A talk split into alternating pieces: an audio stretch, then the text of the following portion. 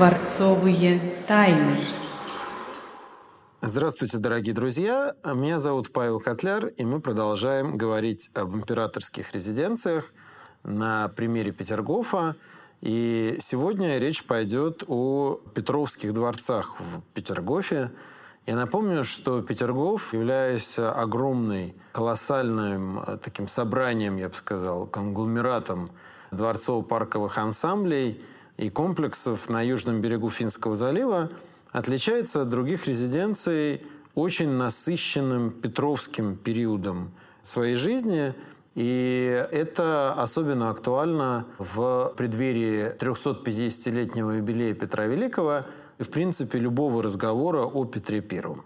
И эти разговоры, они всегда либо сводятся к неким клише в духе «люблю тебя, Петра, творения» и, в общем, просто такого механического возвеличивания Петра Великого, либо сводятся к каким-то анекдотам, э, либо тоже клише, но другого характера, что Петр был жестоким, ужасным человеком, которого там либо подменили во время его поездки за границу, либо он повел Россию не по тому пути, и вообще он во всем виноват, и, не знаю, основал Петербург, чем большую очень сделал подлость для огромного количества людей, нескольких поколений, которые здесь потом живут, потому что жить в Петербурге, соответственно, непросто. Ну, поэтому говорить о Петре Первом на тех же экскурсиях или каких-то публичных просветительских программах всегда непросто, потому что о Петре Первом у большинства людей есть какое-то мнение, какие-то знания, набор каких-то образов. И в этом смысле, например, читать лекцию, допустим, про Александра Первого – намного проще, потому что про него, ну, будем честны, в общем, никто ничего не знает. А Петре Первом вот этот образ есть. И я в течение работы в Петергофе выработал довольно, может быть, э, хитрую формулировку, но она работала, что, друзья, мы с вами пришли в гости к Петру Первому, но вы же не приходите э, в гости к человеку для того, чтобы его ругать. И я не могу сказать, что я апологет Петра, то есть у меня не висит его портрет в кабинете, и я не его дичайший фанат, но, например, день рождения Петра Первого, 9 июня по новому стилю, для меня важный день. И действительно, работа с историческими источниками Петровского времени, подлинными в архивах и библиотеках, показала мне, что многие из вот этих клише про тиранического и такого какого-то злобного, может, где-то неуравновешенного человека, они являются все-таки несколько преувеличенными, мифологизированными, и, скажем так, правда, то есть текучка жизни, довольно, может, прозаическая, которая отразилась в исторических документах о строительстве дворцов в Петергофе при Петре Первом, она показывает, что Петр I вполне мог и притормозить строительство дворца, потому что ноябрь уже наступают холода, и рабочим не успели вовремя привести перчатки, поэтому мы срок э, строительства чуть отложим. То есть вот эти немножко даже на грани с карикатурой образа Петра как такого грозного, неуравновешенного царя, их надо, конечно, когда говоришь о Петербурге и Петергофе, как-то все-таки корректировать, балансировать, потому что есть исторические документы есть, скажем, контекст времени, который ту же самую жестокость может объяснить. А есть определенный миф и ореол, образ, который вокруг Петра I невероятно силен. И для кого-то Петр I – это медный всадник, для кого-то это Шемякинский Петр I, стоящий в Петропавловской крепости, точнее даже сидящий. То есть такая как раз гипертрофированная фигура не героического плана, скажем так, размышления Шемякина о власти э, и обществе в России – а для кого-то образ Петра может быть э, до сих пор связан, скажем, с антихристом. А, потому что для многих он был именно им. Но а, мы говорим про Петергоф, и тут, э, правда, странно в Петергофе Петру не испытывать симпатию. И поверьте моему опыту, это точно так. Любой практически объект Петергофа, о котором бы мы ни говорили – так или иначе свою историю с Петровского времени как-то ведет. Либо он был задуман при Петре Первом, но не успели или там воплотили задумку уже другую, но тем не менее тут предполагалось это. Либо при Петре этот фонтан был деревянный, затем он там при Павле Первом стал гранитным. Либо еще вот такие какие-то сюжеты. То есть так или иначе мы берем объект, даже объект 19 века, и в абсолютном большинстве случаев разговор о нем все равно с Петра Первого начнется. То есть он в этом смысле такой гений-создатель этого места – если вы любите Петергоф, и он производит на вас впечатление, то э, странно э, при этом не восхищаться самим Петром. Потому что э, Петр I в Петергофе практически везде, и его главные позитивные черты, то есть это колоссальные силы, энергия, стремление к триумфу, к такой радости триумфа, скажем так, и, естественно, патриотизму, и умению, в общем, жить в каком-то воплощении, меч... в смысле воплощения мечты в жизнь, хотя это немножко так социалистически звучит, но тем не менее. Для Петра Первого это черты очень характерные, и в Петергофе они проявились в полной мере, потому что Петергоф и есть такое место абсолютной радости, энергии, силы. И я просто для тех, кто сейчас со мной не согласен, вспоминая толпы туристов у Большого каскада и вообще атмосферу аэропорта и вокзала, которая царит на Петерговских аллеях Нижнего парка, просто советую приехать туда либо рано утром, либо съездить вне сезон, и как-то всмотреться в Петергоф. Причем я же сейчас, говоря Петергоф, имею в виду Нижний парк. То есть мы начинаем с него, с Петровского ансамбля. А Петергоф очень многогранен, это много парков самых разных. Но если говорить про Нижний парк, то, в общем, его атмосфера очень такая тонкая, на самом деле тонкая и сложно организованная. И она соответствует, она отражает петровский характер. И это не, э, знаете, не рассуждение про там, метафизику, астрологию или энергетику. Это вполне себе факты, потому что Петр I не просто был заказчиком этой резиденции, а он во многом был ее создателем. Меня всегда удивлял тот факт, что в 521 постановлении правительства Российской Федерации от 2001 года о памятниках истории культуры федерального значения, находящихся на территории Санкт-Петербурга, там Петр I официально указан как автор Петерговского ансамбля. То есть в этом постановлении правительства, которое готовили, конечно, э, специалисты, указывается наименование объекта, даты создания и дальше создатели. Ну и далее, естественно, адрес, точный адрес, характеристика объекта. И там, где указано Нижний парк с фонтанами в Петергофе, среди авторов, авторы выглядят следующим образом. Петр I, точка с запятой – архитекторы, и дальше перечисляются архитекторы. И это абсолютно правильно. Потому что, конечно, любой из э, императоров, строивший резиденцию, он в значительной степени соавтор и заказчик, который много э, внимания уделяет э, созданию пространство, э, потому что оно же нагружено, это не просто дача, да, оно же нагружено символическим подтекстом, идеологическим подтекстом. Это резиденция главы государства. И символы, особенно для XVIII века, в этом контексте были крайне важны. Ну и понятно, что та же Екатерина II вполне может считаться создательницей царскосельского ансамбля.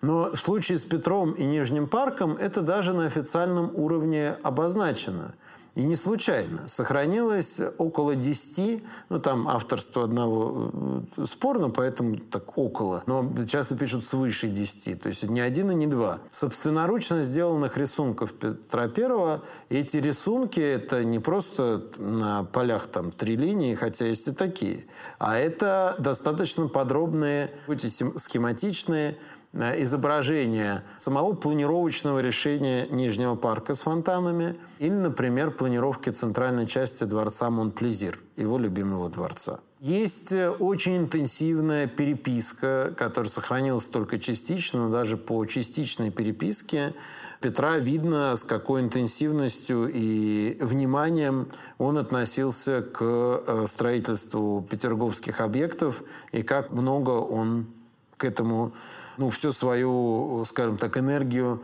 э, и внимание в это вкладывал. И, естественно, это не могло не отразиться на облике, Я сейчас скажу парадоксальную вещь, но если мы внимательно посмотрим на план Нижнего парка с фонтанами, то он с точки зрения французского паркостроения, э, где регулярный парк, все симметрично, по линейке, деревья подстрижены, аккуратно э, украшены аллеи фонтанами, и парк как раз показывает нам победу человека над природой, да, его, ее такое рациональное подчинение. Так вот, Нижний парк с точки зрения этого французского регулярного сада э, может и сделан-то не очень профессионально. Потому что он состоит из конгломерата небольших ансамблей. Если мы э, возьмем ось симметрии, потому что сад же должен быть симметричный, и осью симметрии в Нижнем парке является морской канал, идущий от дворца к э, заливу, и сложим как бы западную и восточную часть парка, наложим друг на друга, да, как листик бумаги сложим, то выяснится, что у нас э, мало что совпадает. И западная часть, она не так уж симметрична восточной, как может показаться. И в этом смысле постоянное вмешательство Петра в том, что здесь надо сделать вот этот объект, а тут будет этот фонтан, а тут давайте достроим, изменения на ходу в том числе. И в этом смысле Петр был, наверное, сложным заказчиком, потому что заказчик сам еще и разбирается, но и при этом таким является гениальным неофитом, то есть очень быстро вникает в дела, в процессы и хочет э, реализоваться, это, конечно, я уверен, вызывало и сложности у архитекторов в общении с Петром, но результат, тем не менее, блестящий. И Нижний парк Петергофа, он, в общем, отражает и вкус Петра, а не только его, скажем, энергию и волю. То есть это не просто основал и в честь него назвали, а это такой создатель, создатель, который вкладывал себя в это место, создатель этого места очень серьезно. Поэтому, э, как бы я сейчас романтично не звучал, но дух Петровской эпохи, поверьте, это просто ну, вот факт, во дворце Монплезир Петергофа ощущается очень точно и ясно. И я бы сказал, даже лучше, чем где-либо, несмотря на то, что дворец Монплезир, хоть и построен при Петре, естественно, его не миновала печальная участь повреждений во время Великой Отечественной войны, когда Петергоф, как и большинство других пригородов, был в зоне нацистской оккупации, все равно, даже несмотря на утраты части, я подчеркиваю, части, не всей далеко, отделки в Монплезире и ее восстановление после войны, все равно вот этот петровский дух Монплезира живет совершенно исключительно. И я уж, э, не знаю, считайте как хотите, можно что и на правах рекламы, очень советую Монплезир к посещению. Потому что это дворец, в котором действительно о Петре Первом и о Петровском времени многое может стать ясно. По сути, это одноэтажное, небольшое здание, где стены толщиной всего в один кирпич – Снаружи выглядит вообще как сплошной коридор, потому что большая часть длины фасада Монплезира – это галереи, восточные и западные галереи, в которых была вывешена коллекция голландской, в первую очередь, и фламандской живописи, собираемая активно Петром. А центральный зал, огромный, наполненный воздухом и светом, с большим таким шатровым куполом, по центру, где сохранилась как раз Петровского времени роспись и лепнина, является вот таким сердцем дворца. А к нему примыкает э, несколько очень небольших жилых помещений, существование которых снаружи даже не сразу понятно.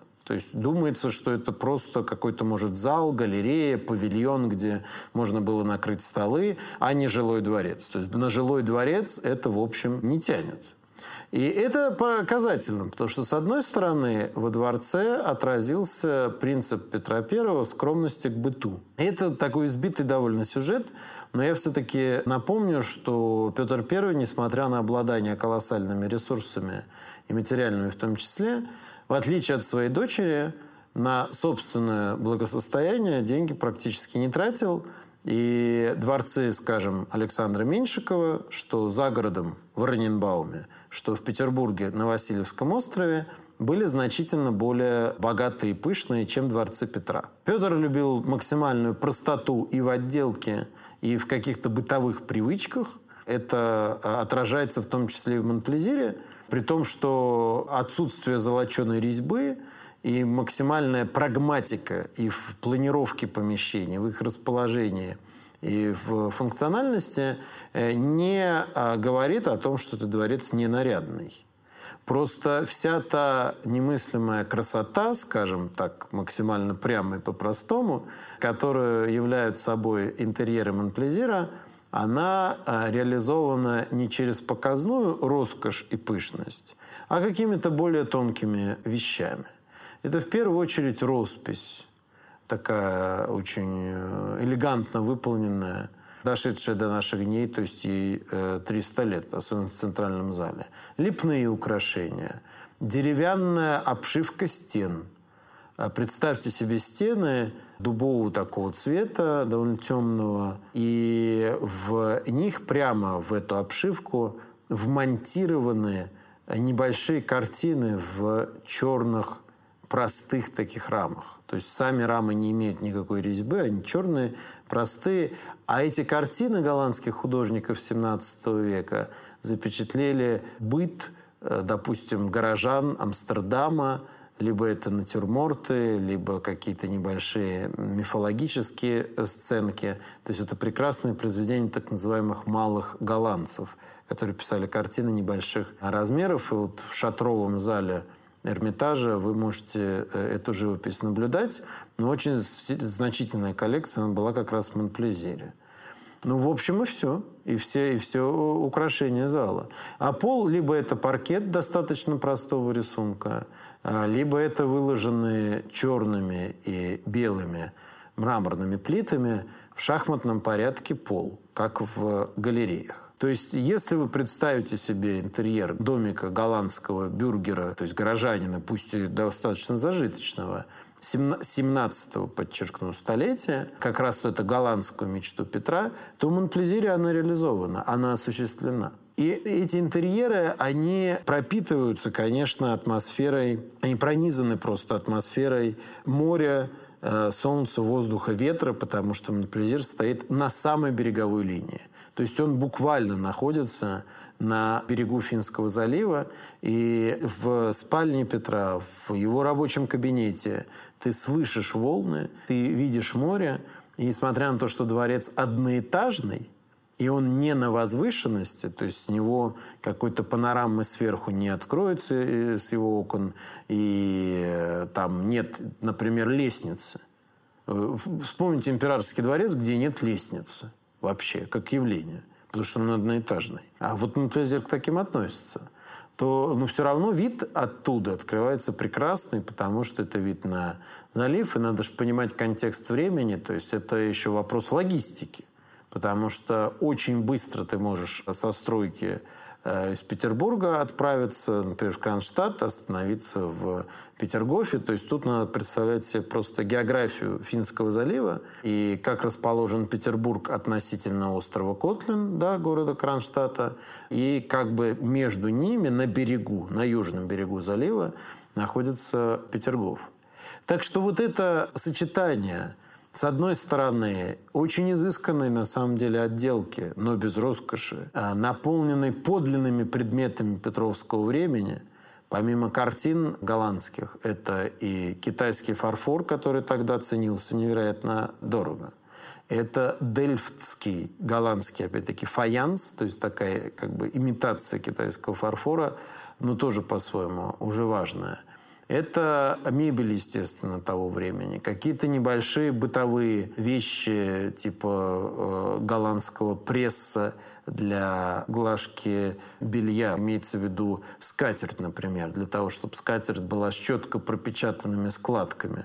Такой европейский манер – либо подлинная медная посуда того времени, которая находится на кухне, украшенная изразцами.